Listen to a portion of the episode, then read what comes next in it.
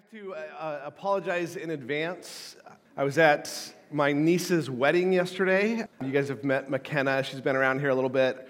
Her new husband, Colton, has been around here a little bit. But we were over in, over in Reno for that wedding and kind of helping set up and tear down. And we didn't leave Reno until like 11:30 last night. Rolled into the house about 3:30 this morning and uh, got a few hours of sleep. But if I'm completely incoherent this morning, you'll, you'll know why. um, just, yeah, that's right. Make me feel better about my incoherence.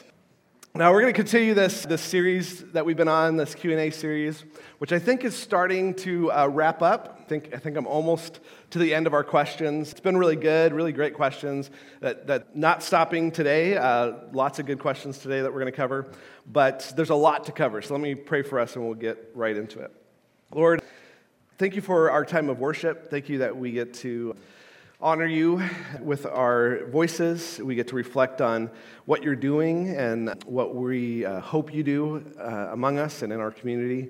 We just want to be people who are, uh, are grounded in your truth, that even when the, the world around us kind of influences us with, with other things that they would call truth, that we would always hold to, your truth, even when it's uncomfortable, even when it's hard to talk about, even when there's uh, emotional uh, involvement in some, uh, some of these things, that we would, above all else, be people uh, of your word, that we would live by it, that we would speak it, that we would help you breathe life into others as, as they understand the truth because uh, it's really the thing that will transform. Uh, it's the thing that will give them true life. So we want to be all about that. As we look more into your truth this morning, Lord, just let it penetrate us. Uh, if we need to change our uh, ways of thinking about certain things, please change those things. Um, help conform us more into the image of your Son. Pray this all in your name. Amen. So uh, let's get right into it. We've got a few questions that are um, sort of related in a lot of ways. Here's the first one uh, If you are forgiven for all sins when you believe or follow him and follow him, why does it say in certain passages, this sin will not be accepted in the kingdom of God? Let me start with the picture that the Bible gives us of those who are in Christ. If you are in Christ, uh, truly in Christ. Let me be very, very clear about that. Not just putting on a label of, of, of, Christian, not just having maybe grown up in the church and, and done kind of the cultural Christianity thing, but you are truly a believer. You are in Christ. The Bible says some very, very specific things about you and me, like Colossians 1 13 and 14 says, For he rescued us from the domain of darkness, he transferred us to the kingdom of his beloved Son in whom we have redemption, the forgiveness of sins. We live in a spiritual nation of people, um, not a physical nation, but a spiritual nation, uh, that we are forgiven, right? We talked about this a couple weeks ago. We live in a nation of forgiveness, that we forgive others, but it's because we've been forgiven. That's where our grounding is, right? That we are a group of forgiven people. We have the status of forgiven people. He rescued us we were those, uh, the whole world needs to be rescued, but we were the ones who were actually rescued, right? We have redemption in Him. We've been taken back to Him, even though we were far from Him. And we have forgiveness of sins. And there was absolutely no possibility of leaving this status. That is our status now. It was our status yesterday. It'll be our status two years from now. We will always be in this place where we are forgiven. We are forgiven people. Even though most of the world uh, lives in kind of a nation of, of darkness, we live in this nation in which uh, we have been stolen away from the darkness. And so we are forgiven. We are freed from sin's hold on us. Colossians 2 13 and 14 says, uh, And when you were dead in your wrongdoings and the uncircumcision of your flesh, he made you alive together with him having forgiven us all our wrongdoings, having canceled the certificate of death consisting of decrees against us, which was hostile to us, and he has taken it out of the way, having nailed it to the cross. When we placed our faith in Jesus, we fundamentally changed as people.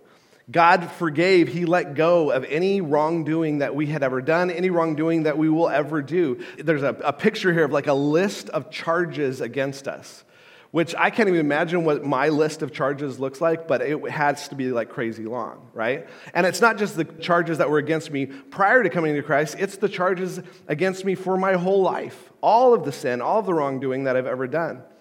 And that list has been, for me and for you, if you're in Christ, has been eliminated. It's gone. It, it doesn't exist anymore. It was a wall between us and God, and that wall has been completely obliterated. It was nailed to the cross. When Jesus died, that list died. So every sin separating us from God has been dealt with. The cross broke it down. So the only possibility, I'm just going to throw this out, it's kind of a weird possibility, would be someone undoing the power of the cross. That's the only way that it could be overturned. Is someone going back and somehow undoing what Jesus did on the cross? Is that possible? No. The most powerful being in existence, in fact, the being that has all power, nailed that list to the cross. No one's getting that nail out of that cross. No one's getting that list off that cross. It's not going to happen. It's not possible. No matter what we do, or no matter what others do. Hebrews 10, 14, and then we're going to skip to 18 says, for by one offering he has perfected for all time those who are sanctified. Now, where there's forgiveness of, of these things, an offering of sin is no longer required. Maybe I'm not going to measure up, right, to his standard. What if I do the wrong kinds of things? What if I do some of the things that I think this question is suggesting from some passages we'll look at here in a second? It doesn't matter anymore. It doesn't matter. Sin is no longer the issue between us and God, it's been taken out of the way. There are no more requirements for us to fulfill. We don't have to make additional sacrifices in our life. We don't have to do some sort of thing to continue God's good pleasure towards us. We don't have to do that. We've been perfected, which literally means completed. The work is done, it's over, it's finished. The Levitical priests in the Old Testament couldn't even sit down, they were so busy constantly making sacrifice after sacrifice after sacrifice after sacrifice, and it never ended. They couldn't stop. There was just too much sin to atone for. And Jesus completed. For us, it's done. We are sanctified, period. We are holy, period. The work is done. Jesus completed that work once and for all and no additional work is needed. Nothing is needed to maintain that in the future for us. It's done. Now, let's throw a little tension to this here. This is where the question comes from, I think. 1 Corinthians 6, 9, and 10 says, Or do you not know that the unrighteous will not inherit the kingdom of God? Do not be deceived, neither the sexually immoral, nor idolaters, nor adulterers, nor homosexuals, nor thieves, nor the greedy, nor the habitually drunk, nor verbal abusers, nor swindlers will inherit the kingdom of God. I don't think Paul could be clearer. Can we agree? Like, I don't think he could be clearer. These people who are these things will not inherit the kingdom of God. He is not equivocating here. He is not saying, well, maybe they won't or whatever. He's like, he's super clear. They will not inherit the kingdom of God. Galatians 5, 19 through 21 says, Now the deeds of the flesh are evident, which are sexual immorality, impurity, indecent behavior, idolatry, witchcraft, hostility, strife, jealousy, outbursts of anger, selfish ambition, dissensions, factions, envy, drunkenness, carousing, and Things like these, of which I forewarn you, just as I have forewarned you, that those who practice such things will not inherit the kingdom of God. I don't think he could be clearer, right? I mean, he's super clear about this. Those who choose to live their lives in these ways will not inherit the kingdom of God, period. Ephesians 5 5 and 6 says, for this you know with certainty that no sexually immoral or impure or greedy person, which amounts to, to an idolater, has an inheritance in the kingdom of Christ and God. See that no one deceives you with empty words, for because of these things the wrath of God comes upon the sons of disobedience. I, again, don't think Paul could be any clearer, right? He's not equivocating about this at all. Those who are these things in this list, they do not have an inheritance in the kingdom of God. They are not joined with the saints in this inheritance that we have. And all that they can expect is wrath from God. Just like all we could expect prior to coming to Christ was wrath from God. I don't think he could be clearer.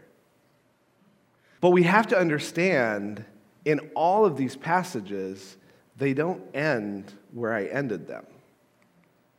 Let's go back to this one, right? The unrighteous will not inherit the kingdom of God. Sexually immoral, adulterers, homosexuals. Nope, you know what? No inheritance in the kingdom of God. But look at verse 11. Such were some of you, but you were washed, you were sanctified, you were justified in the name of the Lord Jesus Christ and in the Spirit of our God. Right? We know this, right? We know this reality. We're like, yeah, that was me, right?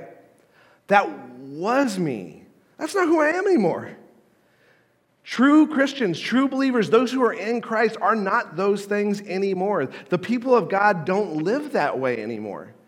Kingdom citizens aren't any of those things. And so you might go, well, what if I'm a believer and I have sex outside of God's plan? I, I have sex before I'm married, or I have sex with a person of the same sex, or I have sex with someone who's not my spouse. Well, that's not you anymore, so stop it.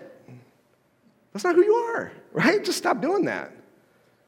Well, am I no longer a Christian? Of course you're still a Christian. Like C point one, right? The Colossians 1.13, you have redemption. You have forgiveness. Of course you're still a Christian. Galatians 5, uh, Galatians 5 said all those very clear things, right? The, the deeds of the flesh are evident, you know, sexual immorality, indecent behavior, witchcraft, anger, dissensions, right? Like all these things. But then look at verse 24. Now, those who belong to Christ Jesus crucified the flesh with its passions and desires. The unbelieving world around us, they are literally enslaved to their passions and desires. They're driven by them, and there's no way out. They don't have a way out other than through Christ. They cannot control their passions and desires. The only way a person who's outside of Christ, their passions, passions and desires are controlled is if there's greater passions and, and desires that overcome the initial passion, passions and desires, right? I always think of like drug abuse, right? Like you have someone who's, who's a drug addict, and eventually maybe they get clean. Well, why do they get clean? Because their life sucks so much that they're like, I've got to get out of this, right? Their deeper passion takes them away from that passion that they had. They're enslaved to it, there's no avoiding it. But we who are in Christ, we don't live by that anymore. We're not enslaved to our passions and desires anymore. We were once a child of darkness. That status meant that you lived in a certain way. We all lived in a certain way. But now we are light. We've been fundamentally changed as people. Nate 1.0 does not exist. It is only this new guy. Now, can I be an idiot and act like that old guy? Sure, I can, but that's not me. It's not who I've been made. I've been made light. You have been made light. Well, what if I dabble in the darkness? Does that mean I'm back in the darkness? No, you're not back in the darkness. Remember, you've been perfected for all time, it has been nailed to the cross. Perfected for all time, right? That's us. It's done, it's taken care of. But that same passage that we were just in, uh, in Ephesians, if you look earlier, I like this phrase that happens actually in verse 4 he says that kind of stuff is not fitting for the Christian life. I love that picture. It just doesn't fit anymore. It's like clothes that just don't fit you anymore. Toss those things out. Like you can't wear, you shouldn't wear those anymore. And if you do, it's probably not going to look very good, right? It's not, not a good look, right? It's not who we are. We are light. So walk as children of light. We are not people of the darkness anymore. So don't live that way. This one, Ephesians 5, uh, says, you know, same thing impurity, greedy, you know, it's the same idea, right? Look at, look at what he says in verse 7 right after it. He says, Therefore, do not become partakers with them, for you were once darkness and now you're light. Don't be partakers with the rest of the world. The rest of the world lives this way. Don't be like that anymore. So, getting back to the nature of the question, it's not a particular sin that won't be accepted in the kingdom of God. Because those whose sins have been forgiven, it's not an issue anymore. Those sins are not an issue anymore. But it's those who are still in the darkness, who do not have redemption for their sins, who are not accepted in the kingdom of God. And we need to be clear about that. It's, it's heartbreaking, right? Because these are people we know, these are people we love, these are people we are extremely close to. In fact, at the wedding yesterday, I saw some people I care deeply about who are destroying their lives. That's hard, right? It's hard to, hard to see that, hard, hard, to, hard to witness that slavery that they're in. It's hard. Next question that goes along with this same idea. If you get saved and then repeat sinful things, how many times can this go on if you know it's wrong? It's a good question. Let's look at Galatians 6. It says, Brethren, if anyone is caught in, a, in any trespass, you who are spiritual, restore such a one in a spirit of gentleness each one looking to yourself so that you too will not be tempted. You see the picture here right away, right? Like, we as brothers and sisters in Christ, at times we will stumble, right? And when that happens, we need to lovingly, gently correct one another for the purpose of restoring one another, right? But at the same time, we need to look to ourselves because we are just as vulnerable as the person who stumbled, right? And that's why he puts in verse 2 here. He says, Bear one another's burdens and thereby fulfill the law of Christ. For if anyone thinks he is something when he is nothing, he deceives himself. So we bear one, another, one, another's burdens in recognition that we all have vulnerabilities in the area of sin, right? We all can be attacked that way. We all can stumble that way. But let's be clear as Christians, this, while we can stumble that way, it's still not fitting for the Christian life, right? We already talked about that. But it is still possible in the Christian life, right? That we will stumble. It's possible that you might repeat a sin that you did prior to Christ, prior, prior to being in Christ. And that would be, you know, par for the course. Because usually the things that, that we struggle with prior to being in Christ are the things that are still appealing to us after being in Christ, right? So our goal is to restore one another, be there for one another, and be careful. But there's a contrast here. While Christians can sin and do sin, let's look at Hebrews 10.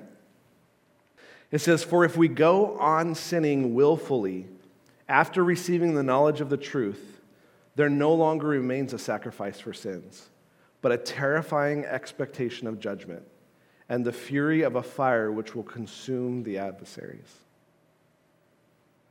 It's serious language, right? This is describing someone, the, the Christian life of someone who goes on willfully sinning after coming to Christ. And I'm putting those things in quotes because what's being described here is not a Christian who goes on willfully sinning. It's someone who throws on the label for whatever reason. There's lots of reasons to throw on the label of Christian. Lots of especially in America. You know, if you want to be a nice person and be a church going person or whatever, like there's, there's advantages to being a church going person, right, in our country. Maybe that's becoming less of a thing, but it's still a thing, right? There's lots of reasons why you might. Uh, family pressure, right? Your, your family all loves Jesus. And I, I guess I got to at least pretend to love Jesus, right? I, I don't want to be the outcast here, right? But he says if, you're, if you are claiming to follow Christ, but you go on sinning willfully, willfully sinning, like, yeah, okay, I know you want Jesus, but I don't really care. then for you, it's, it's not my place to judge. It's not our place to judge one another. It's a place for you to go, hey, you know what? I probably need to look at myself and understand that fire insurance is not a thing. Get familiar with that idea? Like, I'm gonna just pray this prayer. I'm just gonna say these words. I can tell you, I did that when I was five years old. I knew I was a bad kid. I was like stealing stuff from stores. I caught a something on fire and I felt really bad about it. Anyway, like I felt like a bad kid, right? So like in my Baptist church, like what you did if you're a bad kid is you walk the aisle to the front, right? When they give the altar call at the end. So I walked the aisle, I went to the front, the pastor said, repeat after me. I uh, thank you, God, for saving me. Thank you, God, for saving me. Uh, you know, like I just repeated what I was supposed to say. My life didn't change one bit the day, a day later. I, I mean, there was nothing, that was not a reality for me. So here, I believe Paul wrote Hebrews, okay? Don't throw tomatoes at me. I know, I know, I know Paul Wright. He's got a tomato. He's, put that down, Paul. Put that down. I think Paul wrote it. But um, I think if you're someone here who you know at some point, like prayed that prayer, or maybe you've just been attending church for a while, and you know that Jesus is not Lord of your life. He does not run your life. That you've gone, okay, I've got that fire insurance thing that I got, you know, this golden ticket by praying some sort of prayer or whatever, and I don't care at all about what Jesus wants for my life. You need to hear Paul's words here. Not my words, you need to hear his words. You should only expect. You should not be expecting eternity in heaven. You should not expect that. That is a wrong expectation on your part. You should expect judgment. You should expect a fury of fire which will consume the rest of the world, right? The rest of the world can expect that. Just because you go to church doesn't mean you shouldn't expect that. If you go on sinning willfully, go on and your life is really about what you want out of your life, not what He wants out of your life, you should have no other expectation than judgment. And I know those, those, are, those are harsh words, but they're real words. They're, they're truth, right? I'm, I'm not gonna, I'm not gonna, I'm not gonna puff you up, make you feel good about yourself and then you be a part of that group that Jesus talks about that's, that is standing in front of him, and, and, and they say, I know you, Jesus. And he's like, I don't know you. I don't want you there. I don't want you to be a part of that group. Not any of us. Don't be fooled. If your life is not his, your life is not his. Right? If you're a follower of Jesus who doesn't follow Jesus, you're not a follower of Jesus, right? If Jesus is your Lord, but you don't care anything about his lordship, he's not Lord, right? Like, this is a weird reality that we live in, the 21st century, that somehow we can talk ourselves into these things, right? If you're a little Christ, which is what Christian means, by the way, a little Christ, but your life looks nothing like Christ, then you're not a little Christ, right? If you're a person of faith, but you never live by faith, you're not a person of faith, right? I mean, does that just make sense? Like, why should we expect anything different? You should expect to join everyone else who is not a person of faith, right? If you know what God expects of you, but you don't care about what God expects of you, then you should expect nothing from Him. True Christians, let's just be clear about this. True Christians care about what God wants in their life. Now, do we live that perfectly? No, we don't. But we care. We want to follow God. We want what God wants in our life. True Christians spend their life trying to follow Jesus wherever he leads. That's what Christians do. True Christians stumble in many ways, but respond with repentance and thankfulness for God's forgiveness, right? It's, we're talking about two completely different Christians, right? First John is really good on this. By the way, if you just want a larger treatment of this whole subject, just read the whole book of First John. This is First John 2. It says, My little children, I'm writing these things to you so that you, you may not sin. And if anyone sins, we have an advocate with the Father, Jesus Christ, the righteous. And he himself is the propitiation for our sins, not just for ours only, but for those of the whole world. When we as Christians sin, we can be confident that we have Jesus advocating for us with the Father. We can have absolute confidence of that. Jesus fully and completely paid for all of that sin that I just did. That's the propitiation part of this. And his ability to pay, like his pockets are deep. He, he, he has enough money to cover, okay? But look at verse 3. By this we know that we have come to know him if we keep his commandments. We do what he says. The one who says, I've come to know him and does not keep his commandments is a liar, and the truth is not in him. But whoever keeps his word, in him the love of God has truly been perfected. By this we know we are in him. The one who says he abides in him ought also himself to walk in the same manner as he walked.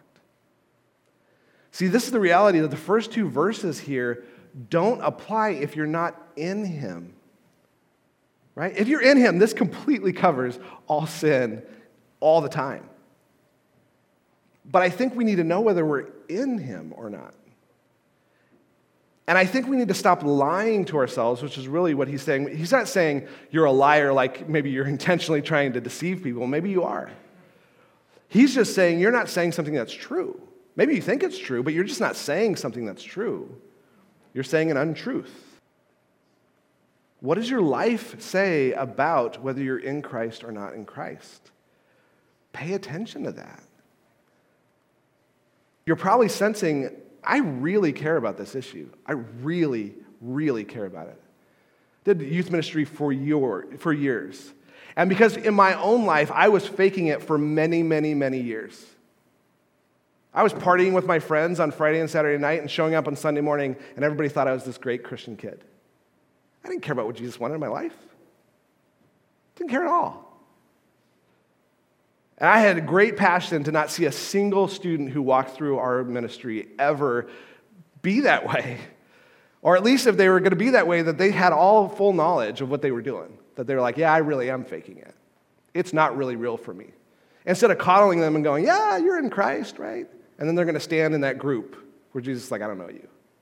Like, that's not love for them. Why would I ever do that for them? Instead, I'd rather shake them and go, hello. Like, you're not a follower of Christ. You're not following Christ. How, why would you say you're a follower of Christ? And if there's anyone among us this morning that, that that's you, I honestly want to shake you, right? I want to say, followers of Christ follow Christ. They just do. Not perfectly, but we want what He wants. We need to stop lying to ourselves. So, kind of following up on the question here, in the end, it's not about how many times you've sinned. That's not really the question. The question is, how did you choose to live your life? Did you choose to live your life thinking about His way or your way? If it's about His way, it doesn't matter how many times you fail, His propitiation fully pays for it, all of it.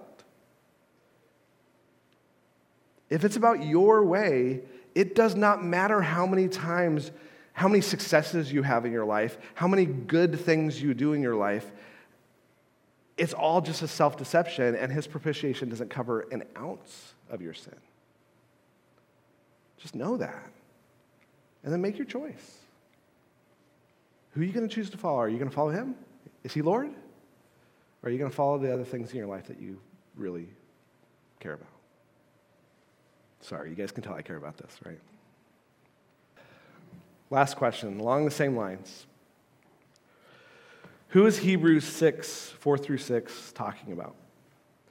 Who are the once enlightened?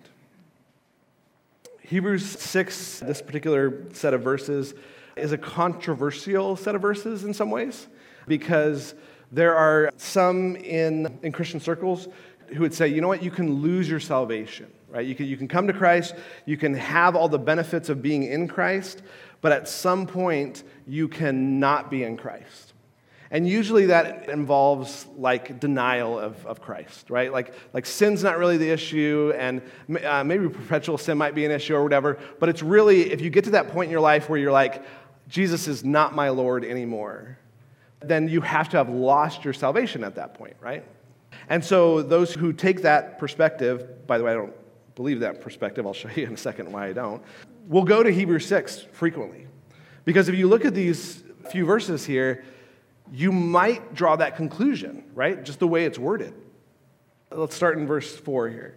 It says, For it is impossible in the case of those who have been uh, who have once been enlightened, that's part of the question, right?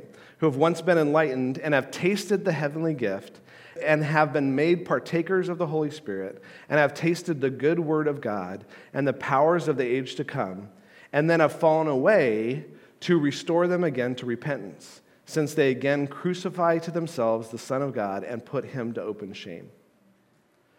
So, those who uh, kind of take a position, they go, you know what, you can lose your salvation. They'll go, look, this is talking about a, a true Christian, right? Someone who is in Christ. We talked about this already. Like, he, they're in Christ, and they're, they're Christians who have been enlightened, right? They, they know the truth. They're Christians who have tasted of the gifts that God gives us through the Holy Spirit. They've tasted of the Holy Spirit, like the Holy Spirit has lived inside of them, and they tasted of what that's like to have the Spirit fill you, and they know the Word of God, and they, they have future expectations of hope and eternity. Like this is a Christian, a true Christian, and then they fell away, which is the wording here, right? They fell away from the faith, meaning they denied Christ, they walked away from Christ, they walked away from the church then actually that person can never again be a Christian, right? Because it says it's impossible for them to come to repentance again, right? They're just done. You walk away from the church, you are done. If you're a Christian and you deny the faith, it's over for you. They will never again be able to repent. They will never again be able to receive what Jesus offers them. You can see kind of how someone might walk down that road with this, right? I don't think that's at all what he's talking about. And I'll tell you what I think he is talking about, and then I'll tell you why I think even this text shows us that he's talking about this other thing, okay? I think the other possibility and the better reading of this is someone who joins the fellowship of believers right? Joins the church, you know, is a part of this thing. Or they were born into the church, like they grew up in the church, right? So their family were believers. And they've been enlightened, right? You spend much time in the church and you learn about truth. You learn what the truth is, right? You partake of what this is about. You get to see the Holy Spirit working among us, the love and the joy and the peace that comes out of believers, right? There's something about being together, right? That's exceptional, right? It's the way God's working in each of our lives, the way the Holy Spirit is working among us. They've experienced that because they've been here, right? They've seen it. And then they walk away from the church. They fall away. And a lot of times, if you've grown up in the church, this usually happens at college because you've got all these pressures. Uh, in fact, when I was in youth ministry, we went to like a conference almost every year, and every year it got brought up why are so many Christian kids leaving the faith? Like all these statistics were always thrown out, you know, it was, it was always 60 plus, sometimes 80% plus, right? Like so many kids are leaving the faith. And every time I heard that, I was like, they're not leaving the faith. They didn't have faith to begin with, right? They just were in the church. There was this pressure to conform, which, by the way, it's pretty easy to, to like to conform to what we're doing here, right? It's pretty easy to kind of know what rules to, to walk the line on and, you know, don't swear or whatever. Like, that's not good. Like, like, we learn these rules pretty easily. You grow up in the church, it's really easy to follow those rules, right? But then they get out from all these pressures and they go to college and now they're in this group where people pretty much like them are like, we're just to do whatever we want. And that person goes, yeah, me too. I get to now live the person I truly am, which is I'm not a follower of Christ, right? I don't really care about what he wants. They've fallen away, right? And some people will, you know, they haven't grown up in the church, but maybe they've, they've come to the church for a while and they've kind of conformed to this thing. They like the benefits of being in a loving community because there are benefits of being in a loving community. And then they fall away. I'll just throw this in here. Part of the reason why I'm passionate about this, some of you guys know my story. I think I shared it like when we first got here a long time ago. But, but my dad's a great example of this. My dad was like a pastor for two years. Uh, we went to church, you know, every Sunday growing up my dad was not a believer. And it was super clear in his life, like every other day of the week, other than Sunday morning, like my dad was not a follower of Christ. He didn't care about what Christ wanted in his life. But then he'd show up on Sunday morning and give a fiery sermon where he's pounding on the pulpit because he was really charismatic and people were engaged in what he had to say.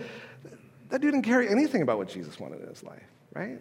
In fact, he was usually at the bar on Friday night or Saturday night, and then he'd show up on Sunday morning and do his thing, right? That dude wasn't a believer but he could fit in, right? We can all kind of fit in with whatever group we're, we're in, right? And so I think that what this is talking about is those who have come and been around this, this life that's in this body, and they've seen it. And I think when he says impossible, I think he's overstating, right? He's exaggerating. And there is exaggeration in the Bible. It's kind of like this Imagine that I was enlightened in getting to know Melissa my wife, who's amazing, right? I've tasted, I'm using words from the passage. I've tasted, I've like experienced how amazing she is, right? I've partaken in that amazing smile of hers, right? That makes me smile every time I see her smile, right? Like, uh, and her sense of humor is just, I just love it, right? Like, I, I've experienced that, right? I've tasted her cooking, which is off the charts, right? Like, it's right? Like I've experienced all this amazing stuff, and then I divorce this amazing woman, right? And by the way, in divorcing her, I bring shame to her, right? There's an assumption in me divorcing her that maybe she's not as great as she seems. Because I'm why would I ever walk away from that, right? I'm shaming her. The chances of me remarrying her is super slim. Like, it's, it, like, it's not going to happen. I could say it's impossible, right? I'm not going to remarry her. If I got to experience all that and I walked away from all that, I'm crazy, right? Which is true statistically, by the way. Only like 6% of divorcees ever remarry the same person, right? They're just like, I'm done. I think that's what he's talking about here. Like, not that it's impossible, but man, if you've gotten a taste of what this is, right? You've gotten a taste of what Jesus does in the life of people, like the transformation that goes on in the life of a person, the work of the Spirit among us, and you're like, yeah, I think I'm done. You're probably not coming back. I think that's what he's talking about. And definitely, I think it's more likely that you come back in 21st century America because Christianity is still a primary religion, right? I think we actually just dropped below the 50% number when people say, Are you a Christian or not? Like, we just dropped below that. So we're still just hugely Christian as a nation, right? So you might come back, but that was not true in the first century. To come to Christ would basically destroy your life, or had definitely had the possibility of destroying your life. You probably, especially if you were a Jewish person, which is what Hebrews was directed to Jewish people, you were probably having to walk away from your family. They would probably cut you off and not talk to you anymore. You might lose your livelihood because now maybe you're doing some sort of work in the Jewish community, and the Jewish community is like, I don't want you to work for me. You're a cult, cultish person following that Jesus guy, right? Like it, it was really, really, really hard to come to Christ in the first century. And so the chances of you coming and being a part of, of the community of people and then walking away, the pressures were just too great. You would never come back. That's what he's talking about. This is not talking about loss of salvation. It's talking about people coming and checking the church out, even for a long period of time, like experiencing what the church is about, and then walking away from it with full knowledge of what they're walking away from. And I'll show you why I think the text even shows us this. Because look at the very next verse. He gives an illustration. He says, For ground that drinks the rain which often falls on it and produces vegetation useful to those for whose sake it is also tilled, receives a blessing from God. But if it yields thorns and thistles, it is worthless and close to being cursed, and it ends up being burned. He gives a farming example. Again, they would have related to that a lot in the first century because there's farming everywhere. We're not really farmers, but, but here's the basic idea. I think we can all get it, right? If, if you um, purchase a plot of land that has nothing on it, it's just, it's just a, a dirt field, right? And the person might say, hey, yeah, there's a wheat crop under that soil, right? And you go, okay, I'll buy it, right? Do you know there's a wheat crop under there if it's just a dirt field? No. How are you going to know what's under the soil? When the rain falls and something starts to grow, right? And then you'll see is it wheat? Is it a field of weeds? We don't know, but eventually, like the real nature of the soil is going to show up. Does that make sense? That's what he's talking about. Going to church, being a part of the Christian community, is one thing, but eventually the real you is gonna show up, right? And maybe that shows up after five years or 10 years or whatever, but it's eventually gonna show up. And then, like John says in 1 John 2:19, he says, They went out from us, but they were not really of us. For if they had been of us, they would have remained with us, but they went out so that it would be evident that they all are not of us. Do you get what he's saying? He's like, there's people that have left the church. And again, keep in mind, in the first century, it was really difficult, right? To be in the church took a lot of stuff to do that. That there were people that were leaving the church. And John wasn't saying, oh, yeah, they're just believers who are not in fellowship. He didn't say they're, they're just believers who are, gosh, what's terms? Like they're carnal Christians, like that whole idea, right? Like they're really Christians, but they're just walking away for now or whatever, right? He wasn't saying that. He said, how we know. We didn't know when they were among us because they were pretty good at faking it, right, with us. But we know they're not of us because they left but they never were of us. Do you understand what he's saying? he didn't say they were Christians who left. He said they weren't Christians. We just didn't know they weren't Christians until they left, and then it was evident that they weren't Christians, right? I'll give my dad as an example again. Again, he was a pastor, right? For, so for many years, he was like putting on that like that show with anybody who he had to put the show on with, right?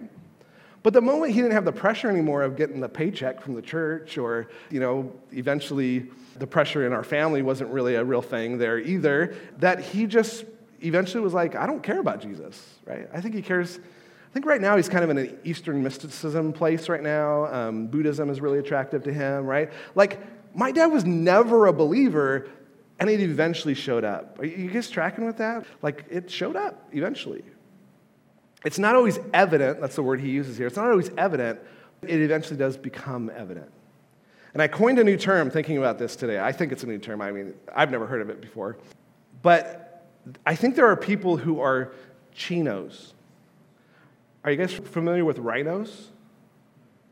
Republicans in name only? I think there are Christians in name only. Is that a good, are we going with that? Okay, okay. You know what I'm saying? People go, you know, I'm a Christian because I, am in America. I'm a Christian because I grew up in the church. I'm a Christian because my family loves Jesus. I'm a Christian because I'm a good person. I'm a, you know, there's like all sorts of things that people can say. But true Christians have been fundamentally changed. And God is now the one who keeps us. Jude talks about that, right? It's His work in our lives. And so that's, I think that's why the question comes up is it's like, well, I think I'm an independent, autonomous person who can make choices for myself. Why couldn't I at some point make a choice to walk away from Christ? Uh, because you can't. Not you're in Christ. Now, can you fake it for a little bit? Can you be really mad at God for a little bit? Can all these kind of things happen? For sure, they can happen, right? But if you've been transformed from the kingdom of darkness to the kingdom of light, you are different. You are someone who hungers and thirsts for righteousness. That's just who you are now. And so, even if you play in the darkness for a little bit, stop it. That's not who you are. Uh, you're always in the kingdom of light. And if you're a person who's a part of the darkness, and maybe you can kind of show that face and show up and be a nice person and that kind of stuff, it doesn't make you in the kingdom of light. The only person that can do that is Christ. The only way that it happens is through faith, taking your life and handing it over to Him. And that's what's required. So I would say this if you are someone who's enlightened, right, which is this last passage, you're someone who's been around the church, you're someone who knows the truth, but you know, I mean, you, you, you know, you know that you're not His, right? That your life isn't His, that you haven't handed over yourself to Him, that you haven't trusted yourself to Him. Today's the day. Get it done. Hand it over. And if you're not going to hand it over, stop lying to yourself. Stop lying to yourself. Let me pray for us. Lord, we love you. We want to follow you wherever you take us. You, you have us. We are whole ears. But Lord, if, if maybe we've been faking it a little bit, maybe we've just been checking things out, checking you out, trying to figure, figure what, out what you're about, what your people are about. Lord, help us not to speak untruths to ourselves. Help us not to lie to ourselves. Just expose us. Help us to see ourselves for who we really are. And if we are in you, Lord, let us 100% rely on your complete payment and taking care of our sin because it exists and nothing will ever separate us from that. But Lord, if we're not in you, if we're someone who's thrown on the Christian label for whatever reason, makes it easier with our spouse who is a follower of you, makes it easier to, you know, be a good Christian person in the community or whatever. Or we just like being around this, you know, because, because this is a loving community. Lord, this morning, just make it painfully obvious to us. Help us to stop lying to ourselves. And help us to put our trust in you fully and wholly and completely. In your name.